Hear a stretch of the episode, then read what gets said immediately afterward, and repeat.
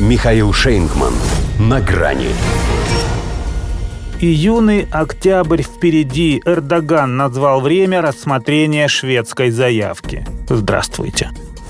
На грани.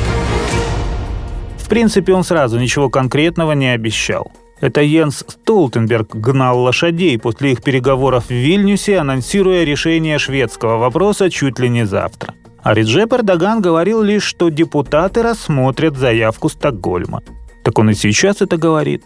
Только уже уточняет, что в октябре, когда все вернутся из отпуска. Хотя из какого такого отпуска они вернутся, если они и так в Турции?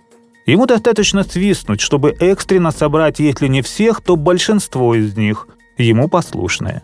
Но, видимо, не считает он расширение НАТО таким уж неотложным делом. Да и скандинавы еще не выполнили домашние задания. Как он выразился после заседания Кабмина, Анкара четко высказала свои пожелания в плане борьбы с терроризмом и исламофобией.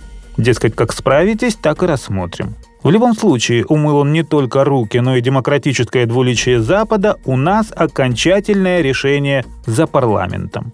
Что характерно, Брюссель на него за это не в обиде. Сутки прошли, а даже не возмутился из-за такой проволочки. Вероятно, это потому, что и им теперь не к спеху. Важно же было выжать из Эрдогана согласие под саммит Альянса, чтобы оправдать его заранее воспетую историчность хотя бы шведским кейсом, коль с Украиной получилось совсем неубедительно. И турок не подвел, вытащил мероприятие. В благодарность за это его на семейной фотосессии поставили в первый ряд, близ президента США – который, собственно, и сыграл главную роль в уламывании капризного султана.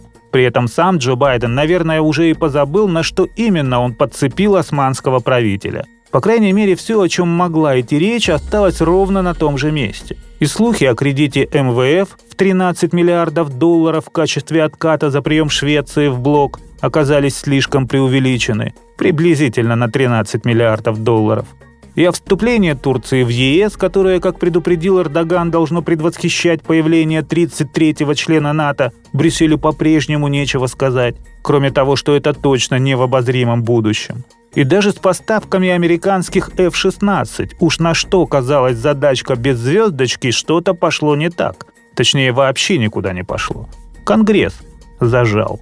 Похоже, даже Украина их получит раньше. Хотя это закономерно, поскольку укронацисты защищают западные ценности, а Эрдогану, видите ли, не нравится, когда сжигают Коран. Пусть и не настолько, как Ираку. Из чего следует, что глаза он все-таки готов закрыть, если будет иметь в том интерес.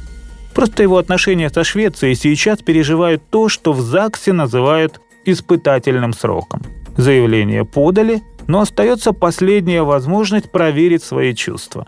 Другое дело, что Швеция не из разряда тех, кто до свадьбы ни-ни. Друзья жениха уже активно ее пользуют и без всякого штампа в паспорте. Поэтому к тому моменту, когда он все-таки скажет «да», она уже может быть с приплодом.